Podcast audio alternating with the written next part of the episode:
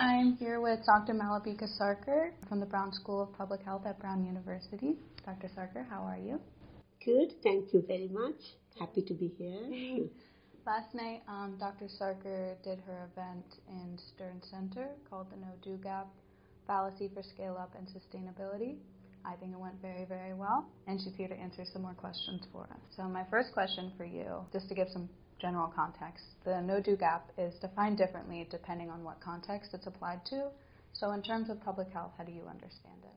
So, if you think of the public health intervention, the center of any public health intervention is the community, is the people. Mm-hmm.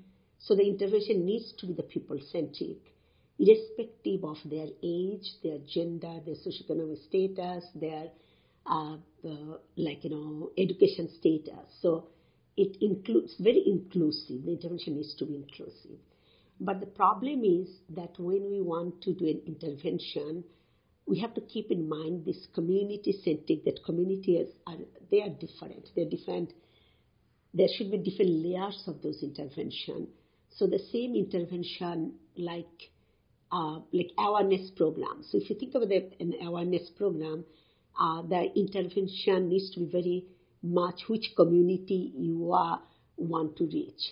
So the way we want to communicate an education campaign for young or youth group will be very different than the man or women, uh, than the people who are living in urban area compared to the rural area or in humanitarian crisis. So the know-do gap in like a public health intervention is that sometimes you design an intervention, but it's very much top down and not considering the context and the our and mostly ignore the human centric element to that. So knowing that uh, intervention and uh, then when the policymaker w- will implement that, they need to adapt that intervention, that what will be the implementation strategy or service delivery mechanism based on that specific context, uh, the specific population and the specific need. So that's the know-do gap in public health intervention. And what drew you to work in implementation research and understanding the know-do gap? So in the early of my career after finishing medical school, um, I joined uh, the NGO, the BRAC, and I worked in a rural uh, district in Bangladesh, poor rural district, as a community-based physician. Um, so that's the five years of my life working in the community and implementing the program. So when I became researcher, I felt that there is an I was missing something, but doing conducting the research and publishing it is not enough. Um, I wanted my activist heart wanted to do mm-hmm. more, and that time I came to know about the implementation science and I started kind of in reading about that. And uh, one of my UNICEF colleague in Bangladesh, um, he's the one uh, that brought attention to this implementation science. And then with him, UNICEF and uh, the School of Public Health, BRAC School of Public Health, we I jointly, like you know, that started the Center for uh, of Excellence for Science of Implementation and Scale Up, and I feel that implementation research is not knowing what is the problem or what is the solution, is whether the, the solution or intervention um, is successfully implemented uh, in real life setting, what are the bottlenecks, uh, whether it's delivered the way it's supposed to deliver. So all these component of an um, implementation research um, created the bridge between uh, like you know implementer Malabika and the researcher Malabika because I'm doing the research but I'm focusing on the intervention which are designed to improve uh, population health outcome. Yeah. Mm-hmm. yeah thank you. Um, and global health emphasizes the social determinants of health. I know you mentioned mm-hmm. that already. Could you give an example of social determinants that may prevent someone from seeking medical care? Simple example: if you think of the maternal health, the family planning on maternal health, uh, especially in South Asia, if that service provided by a man, most women would not like to access that care. It doesn't matter how good that healthcare provider is. Uh, we have to, uh, like, you know, so this is one of the, like, a social determinants that cultural practice or uh, hesitant to go to a male provider can preventive women to seek care for the maternal health, the pregnancy care or delivery, or even the contraceptive. So many cases in South Asia, the community health workers are women. Mm-hmm. Um, they uh, provide services uh, to the women, and it increase the accessibility and also acceptability of that intervention. On the other hand, if you look at the vaccinator, that immunization, mostly are men. They give the immunization vaccination to the children.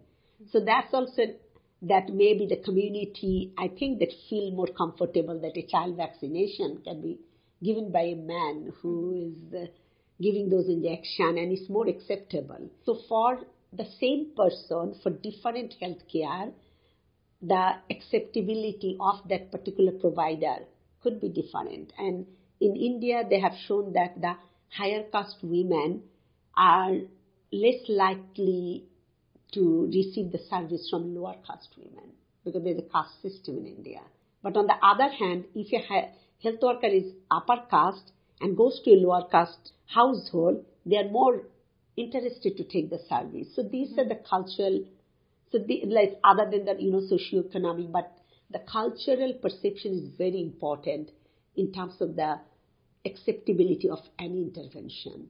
Thank you.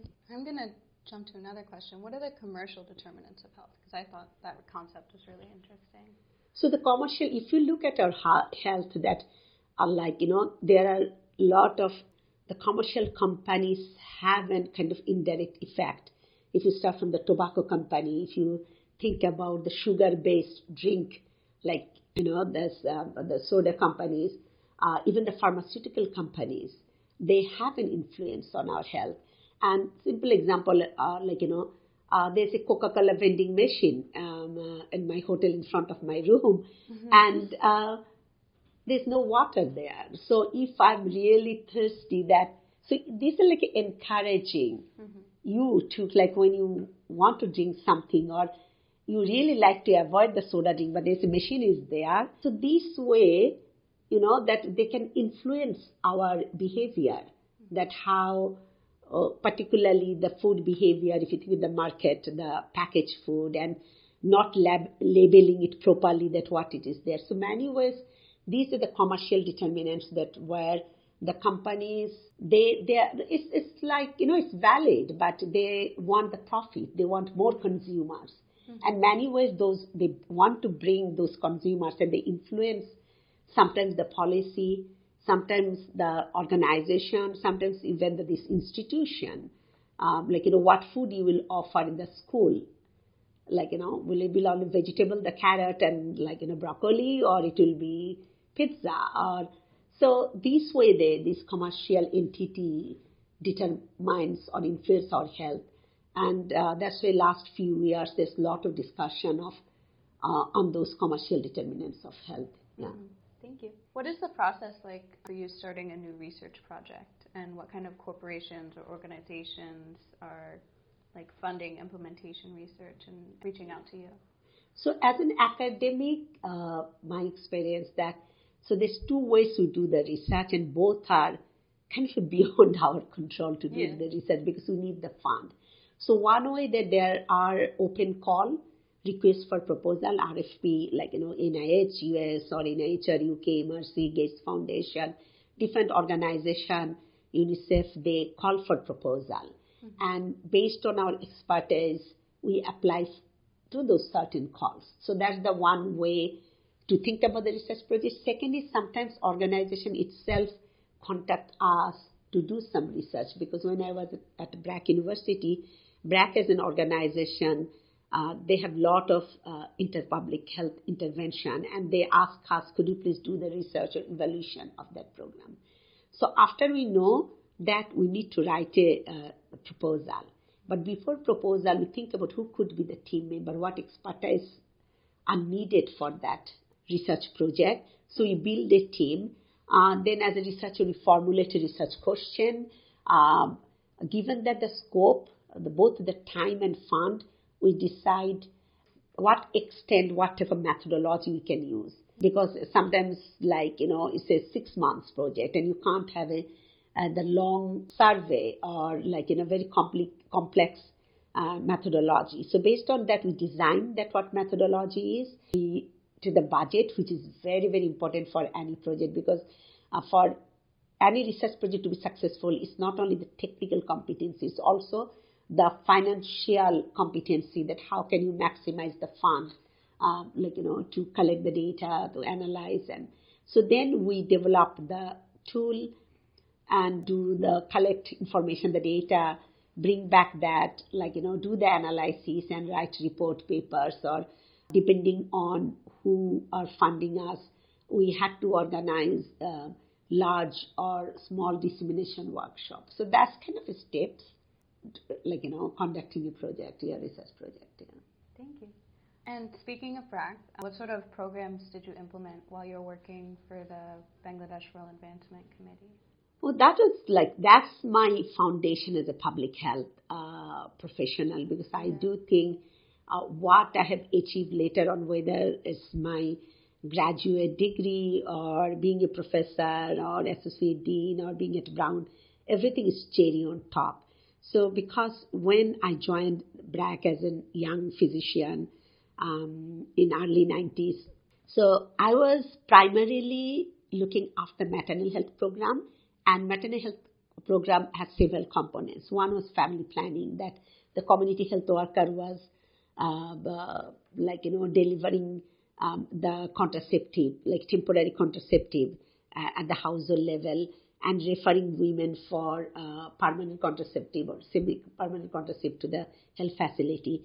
And there's also community-based antenatal care program, referring them to the hospital for delivery, uh, those who are at high risk. And I was in charge of this uh, clinical maternity waiting home because I have shown yesterday that most of the women they don't go to the facility because the the second delay the transport. Sometimes there's no paved road sometimes there's no transport.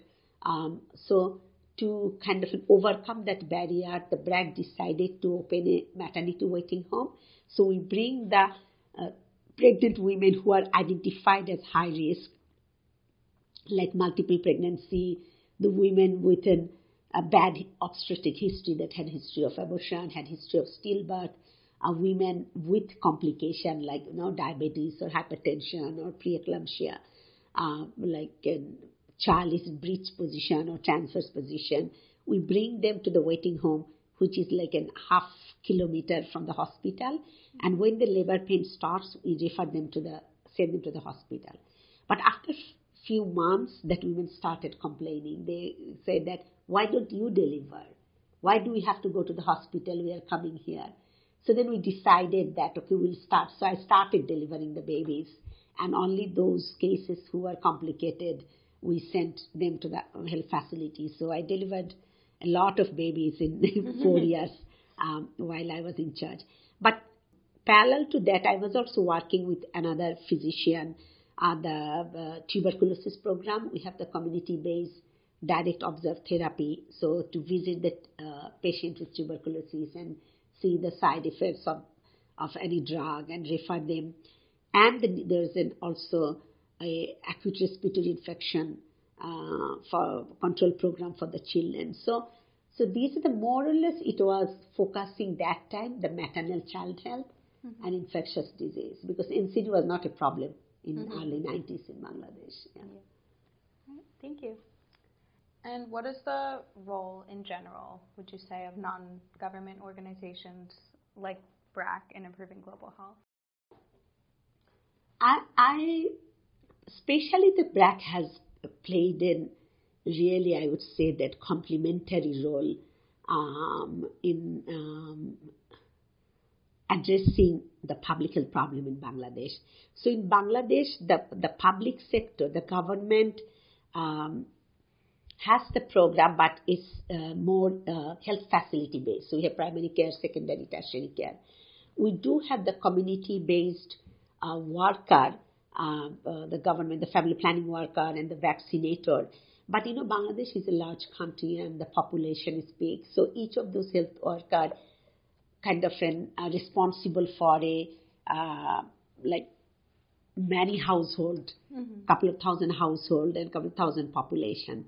So what BRAC has done that they complemented the government program. They created this community-based uh, community health worker, then each health worker is responsible for uh, was responsible for 200 household only, and they do three things. One is that promoting, giving education about maternal health, um, and uh, then uh, preventing, uh, like you know, asking them to taking the child um, uh, for immunization, the vaccination, uh, mobilizing women to go for antenatal care.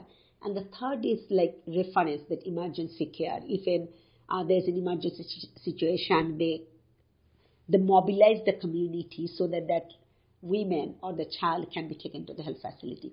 So it complemented the government role because government did not have that soldier at the community level. So I do think that the NGOs, most of the NGOs, the community-based organization or community-based NGOs have a very good footprint in the community. They're trusted. They have connection with the community members. So what they can do, the same thing what they have done 80s and 90s for vaccination, maternal health, I think now they can do it for the non-communicable disease because if you think of the non-communicable disease, it's not only the clinical care. They need to be followed up. Their lifestyle changes that you have to encourage them to change their lifestyle behavior. And it's not possible from the health facility visit. Mm-hmm. So I think the way non-government organization can work with the government that creating those community soldiers and then complementing uh, the clinical component of the the private sector or the public sector mm-hmm. through community mobilization, community awareness, uh, community based like you know palliative care, community based respiratory care, community based physiotherapy, community based diabetic or hypertensive care. There they can follow up. Uh, they can encourage uh, the people like you know household members of the community to change their behavior. So there is a strong role for the NGOs, but more on the I I think that uh, preventive and promotive care and the referral rather than offering the clinical care because nowadays the whole public health is so much dominated by clinician mm-hmm. and this we need to get out of this biomedical yeah. you know framework mm-hmm. and then um, uh, have a community centric centric or people centric preventive and promotive care more. Uh, than only offering the prescription or the medicine yeah. to the person yeah thank you and you've published, if I'm right here, 132 peer review articles. Now it's 137. All right, all right, 137. and many of them with other researchers. So can you tell me a bit about the process of collaborating with other researchers and designing a research project with such large groups of people? Yeah, so so there are two types of projects we do. That one project is maybe multi-country, multi-year, multi-phase project. So there are uh, maybe the principal investigator from USA or UK or Germany, and we are southern partners, more kind of an uh, uh, implementing partners. Um, so when you have the multi-country, multi-phase research projects, you design that way, and most of the cases, what we do that uh, in the beginning of the project as a consortium, we kind of agree that uh, what will be the outcome of this research project and some of the research projects, we have a list of the papers that what we are tra- planning to publish, and then we assigned kind of a two authors, lead authors uh, for each paper. So one from maybe northern partner, one from southern partner. And then those pair also work with the mid-level and then younger um, researcher to write that paper. But that's one way because yeah. The second is that where I did a lot of projects as a PI, which are very much uh, Bangladesh specific, and I received the grant from uh, local donors, um, like you know. So that's there's no international partner involved. So that's where we, the way like you know, I did as a kind of PI or the senior colleague at the team that uh, to see what is the strength of my team members. Some are good in qualitative, some quantitative, some mixed method. And majority cases, if you look at my publication last eight years, I'm the uh, last author, almost all papers. So the first author or second author, the mid-level or younger. And I had a very systematic process uh, of uh, writing the paper that I paired the most junior one to do the literature review, to write the introduction, the mid-level maybe the methodology and result, and the senior will write the discussion, which is more complex. Mm-hmm. And based on the contribution, we agree to be who is the first author, the second author, and and my team we always have done.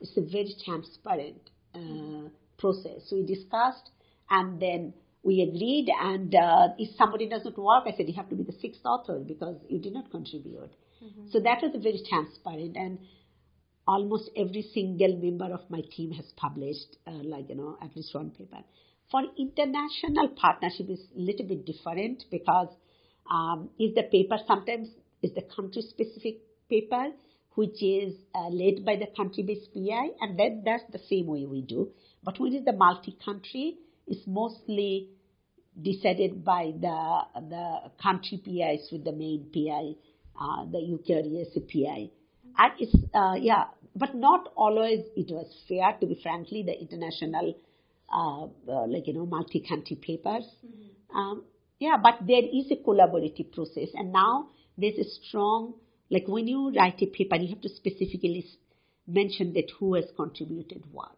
Mm-hmm. So it's more transparent now, and uh, one can easily challenge you in the mid-level that I did all the work and if you complain to a certain journal, you will be blacklisted forever. So, mm-hmm. many ways, I think last 10 years, I would say that it's very transparent and more collaborative process to write a paper. Yeah. That's very helpful. Thank you. And how has COVID changed implementation research, in your opinion? I think that COVID, because like previously, I think the assumption was uh, I don't want to generalize it, but assumption is there's a lot of problem. We felt that uh, the health system is very fragile in low-income countries, or mm-hmm. middle-income countries, the health because there's not much resource. Uh, there is a shortage of human resource. The funding is not available. Um, there is uh, absence of good governance. So the COVID changed everything because the COVID showed even the high income countries are also very vulnerable mm-hmm. if there's a pandemic and, and there's also fragility in their health system. And so, and when you ha- talk about the health system and how you implement a service or how you offer a service, um, that's all about the implementation. It's about implementation strategy. It's about how do you implement or how do you deliver. And I do think that the implementation research has been kind of had the opportunity to be visible uh, post COVID that there should be a lot of implementation research done during because implementation research is not something that you do it by yourself with researcher um, in an ivory tower. Mm-hmm. It's very much you have to do it with the implementer. It needs to be the continuous. So before implement a strategy, when you develop the implement strategy, when you deliver, so the, the program and it's, it also shows that there are lots to be done in the even the health facility, not in the community-based intervention, but not only the primary health care, but even the tertiary care also requires a um, lot of implementation research to identify the bottlenecks of the implementation, to identify the fidelity of intervention, which is paper versus actual implementation, uh, to um, kind of explore the feasibility option to see the acceptability of that intervention.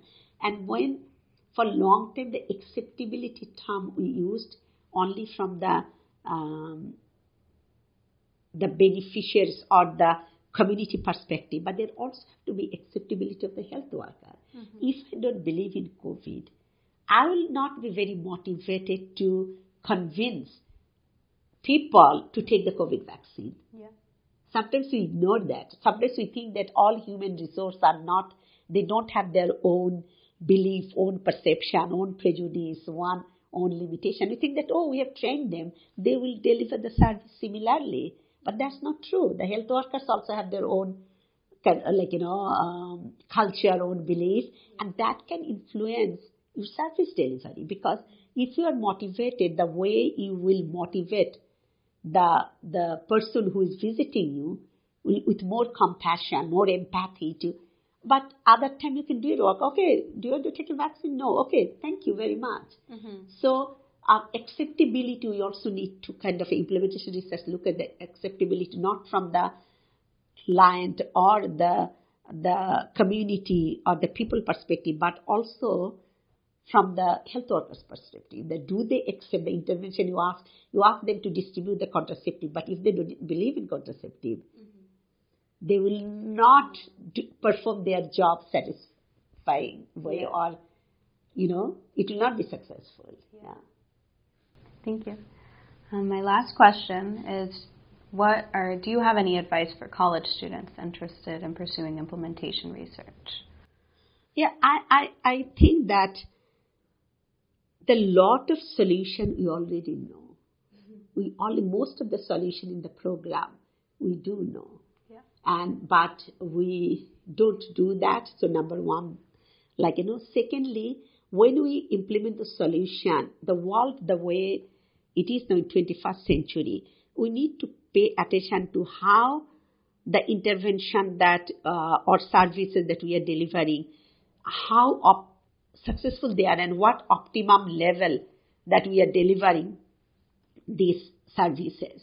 So the implementation research are to me that definitely all public health, the, the global health or the public health, any public health professional, what is the ultimate outcome that we expect or what is the achievement and goal for our to be public health? It's a better health, better population health, either through my research or through my program or through my policy. But implemented research is something that which can show you immediate change, which can give you the opportunity to contribute because in other research you have to wait until the policymakers accept that and there's a policy formulation, the guideline.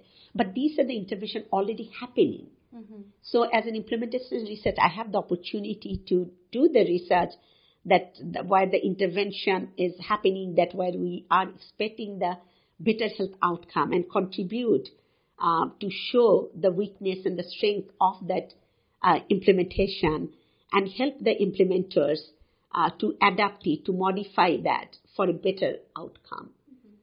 Somebody wants to do the implementation research that I would say that like they have to remember, like you know, very important to me that health workers are also part of the community. Don't ignore them and don't uh, take it for granted that you train them and they will do whatever they're trained for. Mm-hmm. So that in implementation research or focus is not main focus is the health worker and the health system, the way they deliver that, and to understand what is their like you know what is uh, the limit, what type of limitation they have when they deliver a service. Think about a solution on an intervention which has been implemented. You should not be so arrogant to go there that I know it all, because I've seen that those health workers can.